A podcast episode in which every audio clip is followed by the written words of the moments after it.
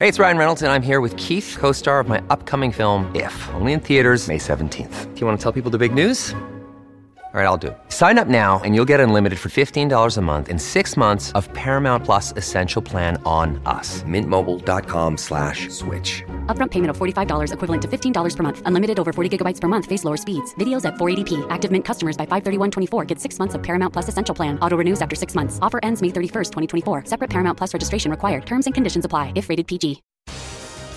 Questions without notice. For WD-40, register online for the Repair Challenge 2023 for a share in over 15 grand in prizes. What we'll do with questions without notice for WD40, register online for the Repair Challenge 2023. As Buck said earlier, he's he's going to look for a different lens on a few things that are said in the media, and he's done that particularly well in his first 12 months in the media and comes from a different perspective, which we, I think, have all admired.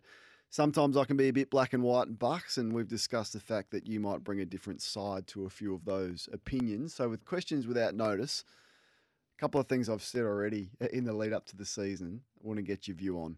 Got a whole list of them here, but There's- there's a lot. There's not. I'm not always going to disagree with That's you. T- okay. tell me about like so long term deals. You've been on that for a, for a, quite a while.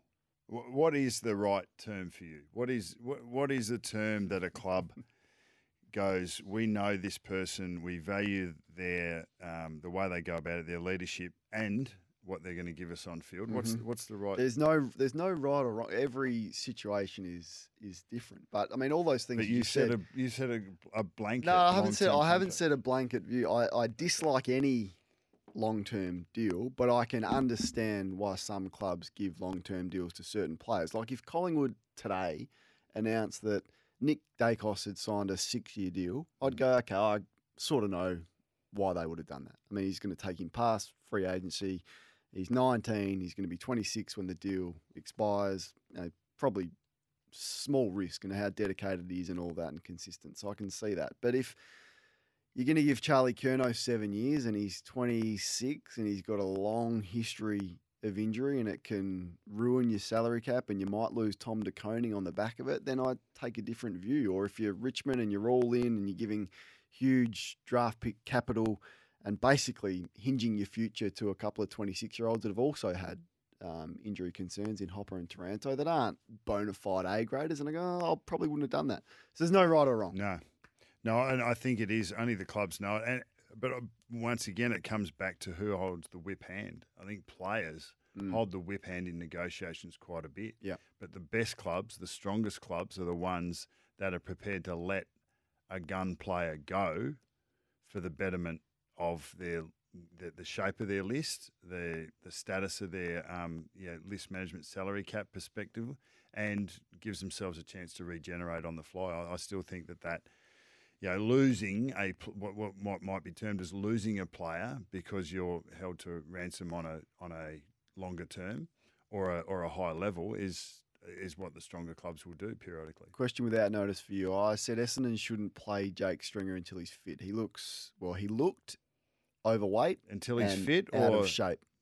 Until he hits fitness benchmarks Yeah. that are in line with where you should be as a professional player. As a coach, did that ever come into your thinking that you wouldn't pick someone until they were physically ready to be picked? This is the the changing face. It- it's really interesting that this topic has come up because I just recalled in twenty in, in twenty twelve, my first senior like skin folds were all the Mhm, rage, and mm. they still are. Yeah. but they're not as front and center as they used to be. We would we would do skin folds. Anyone was over fifty. Let's say it's an arbitrary number for for our listeners, but anyone over fifty mils, which is a sum of seven sites, they went into Fat Club, Mm.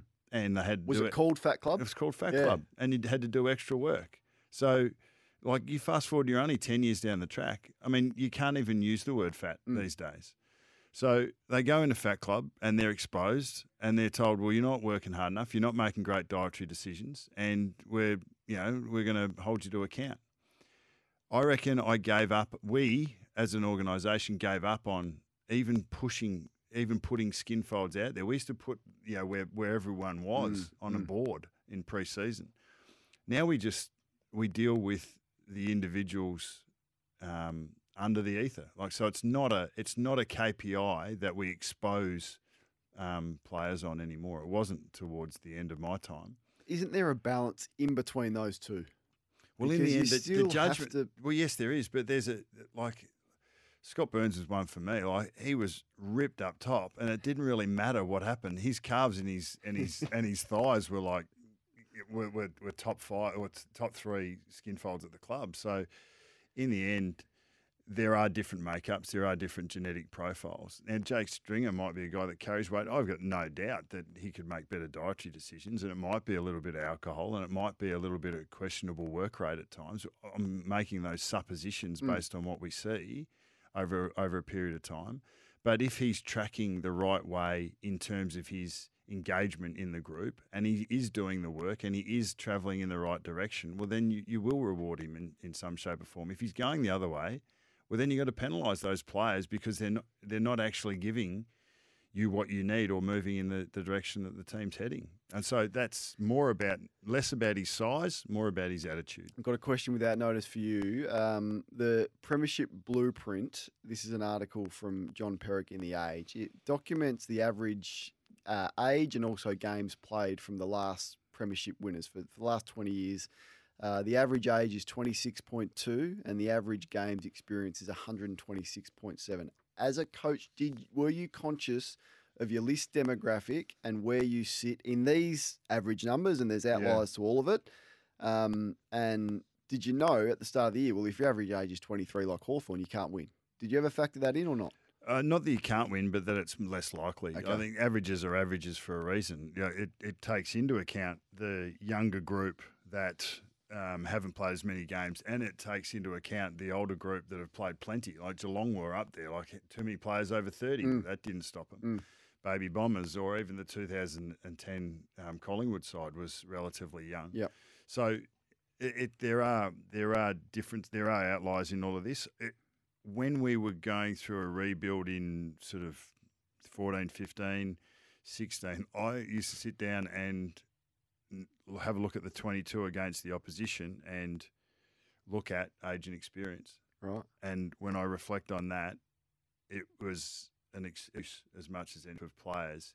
And it, it is more densely when you're younger. Um, and it does take time for a squad to find shit. So there's one number in this that doesn't come in, and that's how much football you've played together. Yep. I think the there's evidence and um, uh, and Well, efficacy around around shared experience being important. So how much footy have you actually played together?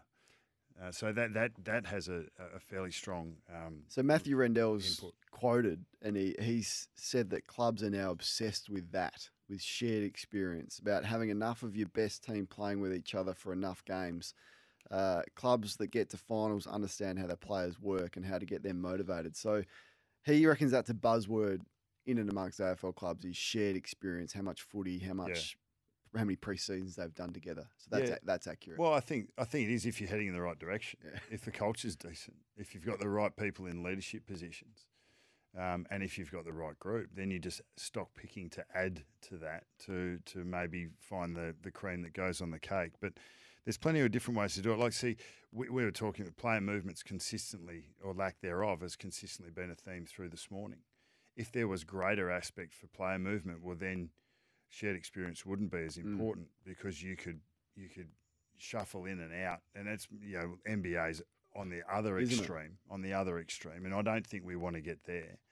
But you know there is um yeah there, there's really high expectations of what your output is um, over in in the elite uh, competitions in the states, and I think we've we we build a bit more time and you know the bit more development over you know, over seasons. So we're a bit softer on our coaches because we understand that we are partly a development program um, in in our squads at AFL level.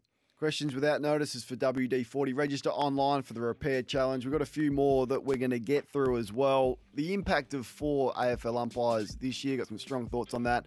We'll get Bux's um, and should AFL wages be public? We'll get a former coach's view on that. And as always, there's a little window if you want to jump on. Lines available right now. We'll take a couple of your calls on the other side of this. Kane and Bucks. A lot of questions without notice coming off the 40 Winks Timber Tech, so we'll work through a couple of those. Thoughts on Dylan Moore's three year contract extension at the Hawks? That question was posed to me, and I've got no issue about it whatsoever. I think it's a terrific story. Um, you know, read the fact that he was nearly delisted a couple of seasons ago, plays a really difficult role. I thought he works extremely hard, and the opportunities he had in the midfield he didn't waste as well. So, uh, not sure he was rated elite as champion data. I still wouldn't think he's an elite small forward, but I'd say he's very, very good. Bucks, That's not I the you. that's not the only measure. You agree?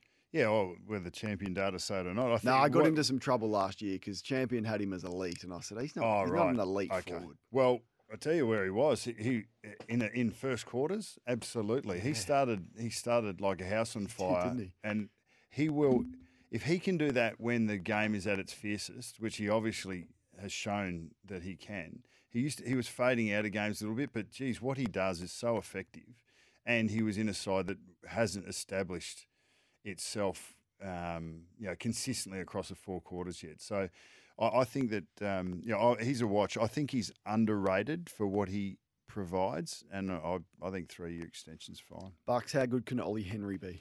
Uh, look, he's got a lot of talent, um, namely or mainly in the air. Like his his aerial capacities, you know, top level. Um, it'd be really interesting to see how he settles into into the Geelong um, structure and, and where they will use him. I think Chris Scott and their coaching group are as expansive in their thinking as possible to maximise a player's strengths and buffer their weaknesses. I think Ollie will be a, a good contributor for them. Coxie, we got Dwayne there because I know he's a, he was really excited about what Ollie Henry did at Geelong training the other day, just looking for the Dwayne Russell highlight. Um, oh, and we got there in the end. Uh, and and Brooks is our magnificent producer. He's a, he's a big Western Bulldogs man. So this question perhaps should be put to him. Brooksy, one of the best producers in the business. There you go. Thanks, BT. Uh, Sam Darcy, where does he play? Because I've read all some that he's been playing as an intercept defender, and then in his intra club he played as a forward and dominated again. Where where would you play him? Well, one thing Bevo's not uh, adverse to doing is throwing his players around. So, he's, and I think that's probably as much to keep, um, you know, to give Sam a really strong education on both sides of the ball. Know, you could you could play in the ruck at Mm. times. I mean, Is he's it definitely got the disruptive for a young player? Um, I think that I think that's over, that's that's overrated. Okay. Yeah, I think um, in many ways, I, I think young young men these days they want they want that stimulation and they need it. If they did the same thing for eight weeks, it's boring. So yeah, you got to keep stimulating, keep throwing them in different places. Your, your, your key traits in in your aerial are going to be used either behind the ball or in front of the ball, and it's worth learning them both. Um, so I, I think that's um, that's I mean, he's you know looks like a fantastic um, talent, doesn't he? If he but he's he's he grew very quickly. He's a big boy. He's still growing into his body. There's going to be some um, body issues as he goes along. Just staying upright for a whole season would be the the priority. I would have thought. Coach Brooksy. Say that again. Play him as a defender at the moment. Bruno's in Geelong. Bruno, who should captain the Cats? Yeah, good morning, Kane. Good morning, Nathan. Good morning, Yeah, Bruno. Just a bit of a, a bit of a scoop, boys. Geelong had their team photo last week, and I won't ask you to try and guess who was sitting in the captain's seat, but Cam Guthrie. Interesting. See, Hawthorn did something similar though, and there was the conspiracy theorists out because it was Sam Frost, and I think might have been Dylan Moore sitting next to Sam Mitchell, and everyone's going, "Oh, hang on, the captain usually sits next to the coach," but maybe they were just trying to get us off the scent. But Cam Guthrie would be a very good captain, I would have thought. One of the most underrated players in the Yeah. competition, and and and and a great fella too. So I mean, I could I know, like from afar and with limited interactions, um, a guy that I've just got so much respect for the way he carries himself, and I can only imagine that internally that he is held in the same regard. He's a he's a similar to me. I get a similar feel with him than I did with Cameron Ling. Mm. Just the just the type of guy who's perennially underrated, just does the job well, selfless to a fault. You know, puts everyone else uh, above them. That's they're pretty good starting They are. Bruno, thanks for the scoop. We'll wait and see if that plays out. Surely they named their captain early on this week. Uh, off the temper text, can't wait for Mondays and Bucks using reason and logic to sort out Kano. The first topic was salaries. Uh, good show, fellas. I strongly disagree with four umpires. Solution: less rotations, better umpiring rules, better footy. Refer to the '90s games currently being played on Fox Footy. Says Jim. Jury's got to, jury's got to be out on the four umpires. I think that there's a there might be a, a long term method to the madness. I think we need to increase our depth at the top level, and we will have some bad decisions. That's always going to happen.